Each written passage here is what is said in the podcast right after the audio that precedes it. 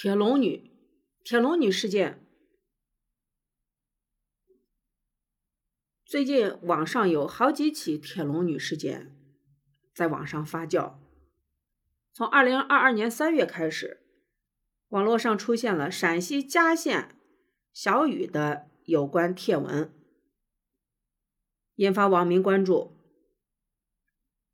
后来呢，榆林市立即成立了一个。公安局、民政局、市卫健委、市妇联等相关各单位合作的一个联合调查组，在陕西省西安市、汉中市和青海省西宁市公安机关等部门单位的支持配合下，对出现在陕西榆林的一个关在铁笼里的女子事件进行了调查。第一，小雨是汉中市佛坪县失踪女子陶某霞。经调查，网上帖文所称的小雨，系指在榆林市嘉县金明寺镇元团卯沟村，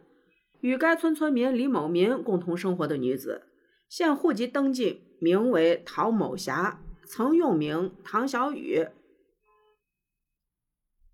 李某民，男，现年四十八岁，二零一八年三月在快手短视频平台注册。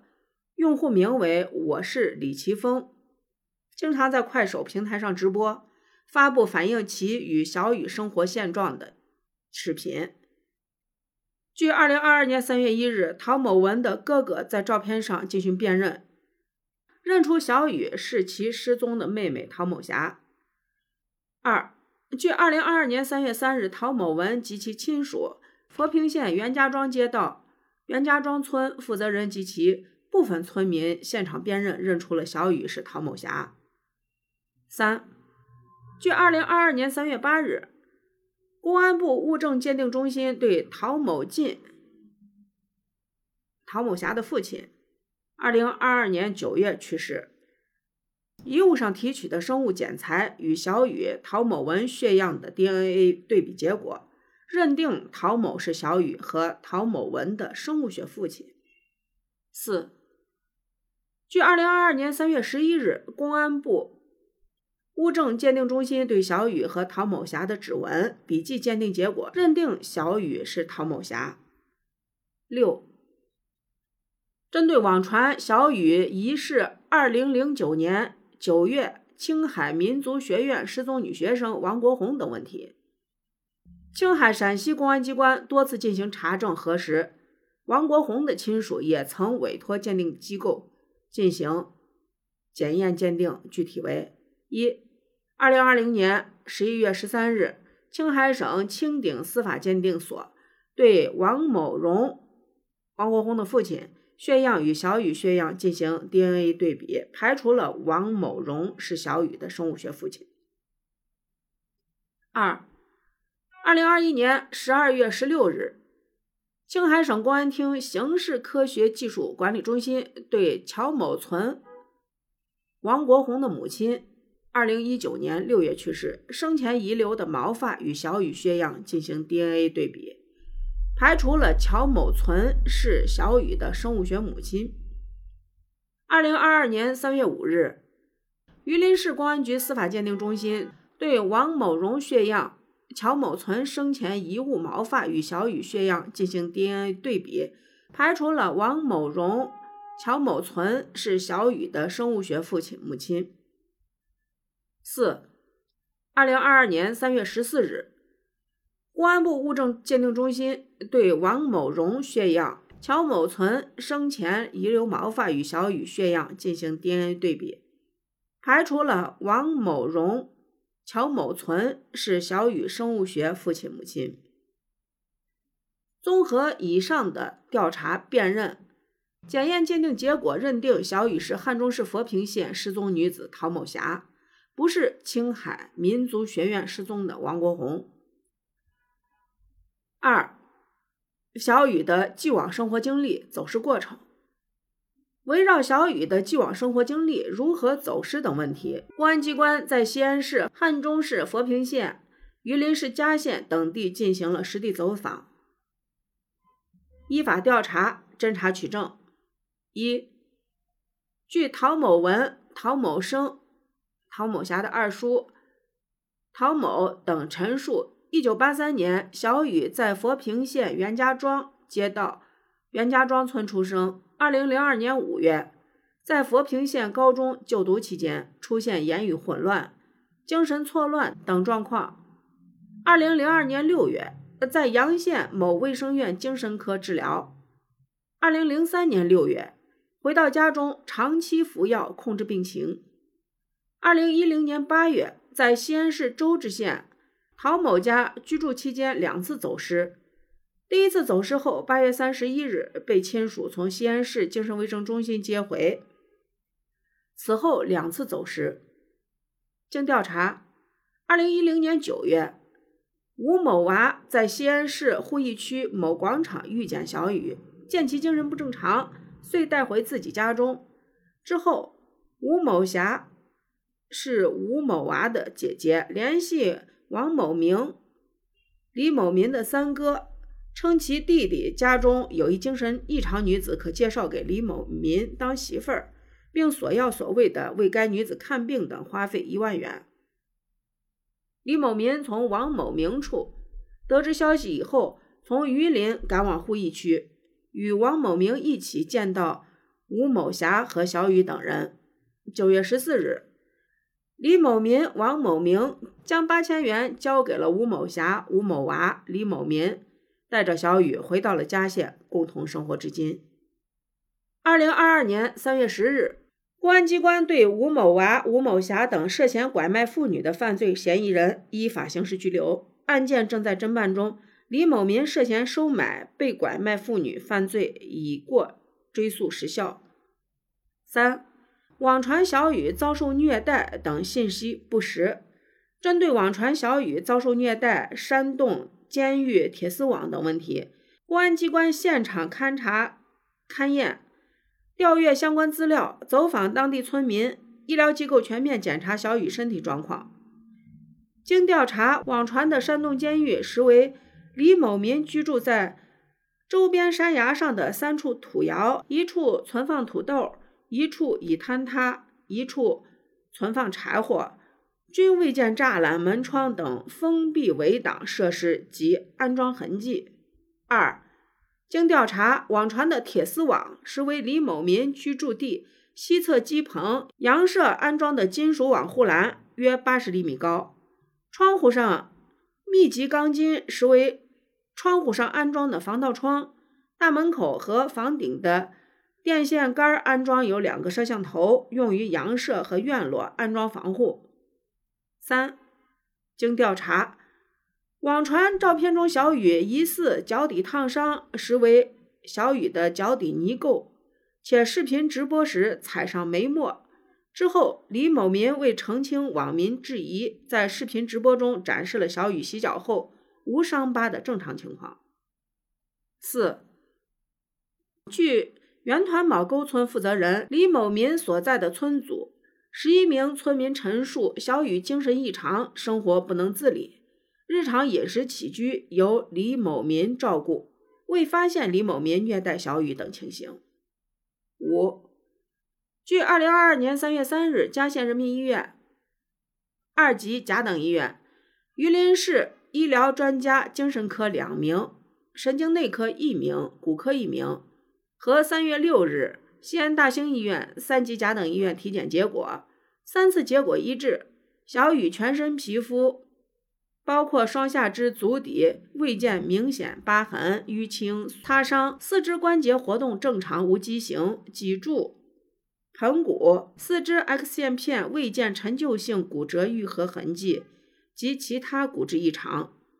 综合以上调查结果，网传小雨遭受虐待、山洞监狱、铁丝网等信息不实。四。网传铁笼子实为三轮车的车棚。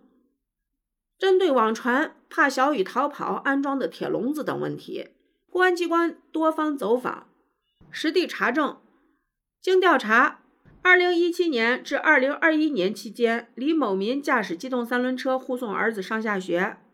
二零二零年，李某民给三轮车安装了铁皮车棚，长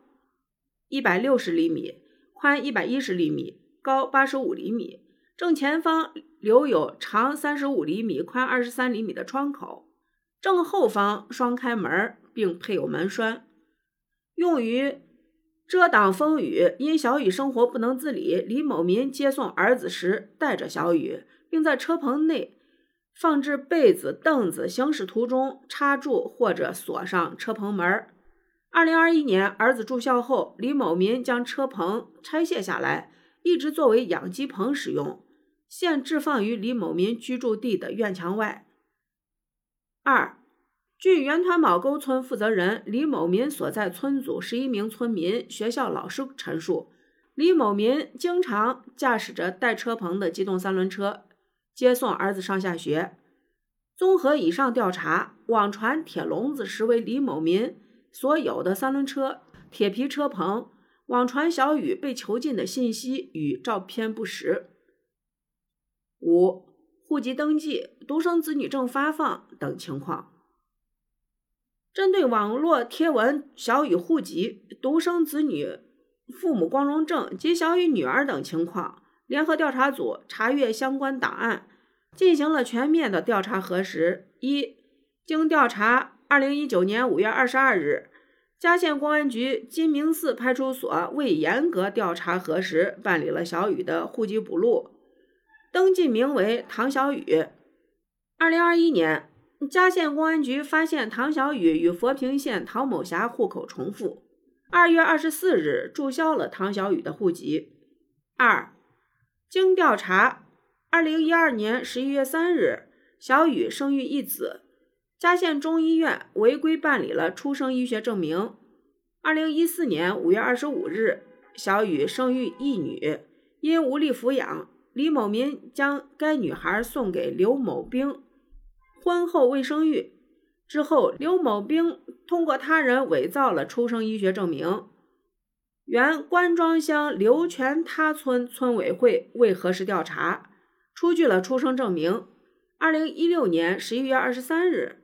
金明寺派出所为严格核查真伪，办理了该女的户籍登记。二零一三年三月二十七日。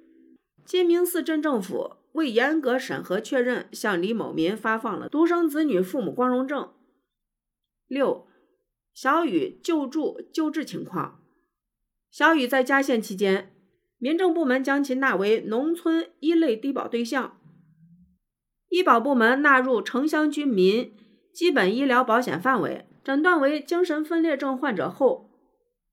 医疗卫生机构定期开展随访、健康指导等服务，评定为精神二级残疾后，民政残障等部门发放年度生活补贴、护理补贴、精神病人服药补贴。二零二二年三月十三日，小雨在市县工作人员的陪同下，赴司法鉴定科学研究院进行精神状态鉴定。据三月二十五日司法鉴定科学院鉴定意见，小雨患有精神分裂症，目前处于发病期。三月二十九日，小雨被送往精神卫生专科医疗机构接受治疗，同时落实专人照顾其儿子的学习生活，后续跟进做好小雨的康复治疗、生活保障及其儿子的教育资助、心理疏导、关爱帮扶等工作。七、有关党员干部和公职人员违规违纪行为处理结果：针对嘉县小雨事件调查中发现的外来人口管理、户籍登记及出生医学证明、独生子女父母光荣证发放等违规违纪问题，嘉县纪委监察机关已对金明寺镇原党委书记李世英。原镇长郭耀文、金明寺镇党委书记牛宏伟、镇长徐喜军、金明寺镇原计生办主任石宗社、金明寺派出所先后两任负责人方中阁、薛世杰、县公安局刑侦大队大队长陈锦涛、县中医院原副院长高燕、原团卯村驻村干部薛欣欣。原驻村干部马小波，原团卯沟村支部书记李宗盛，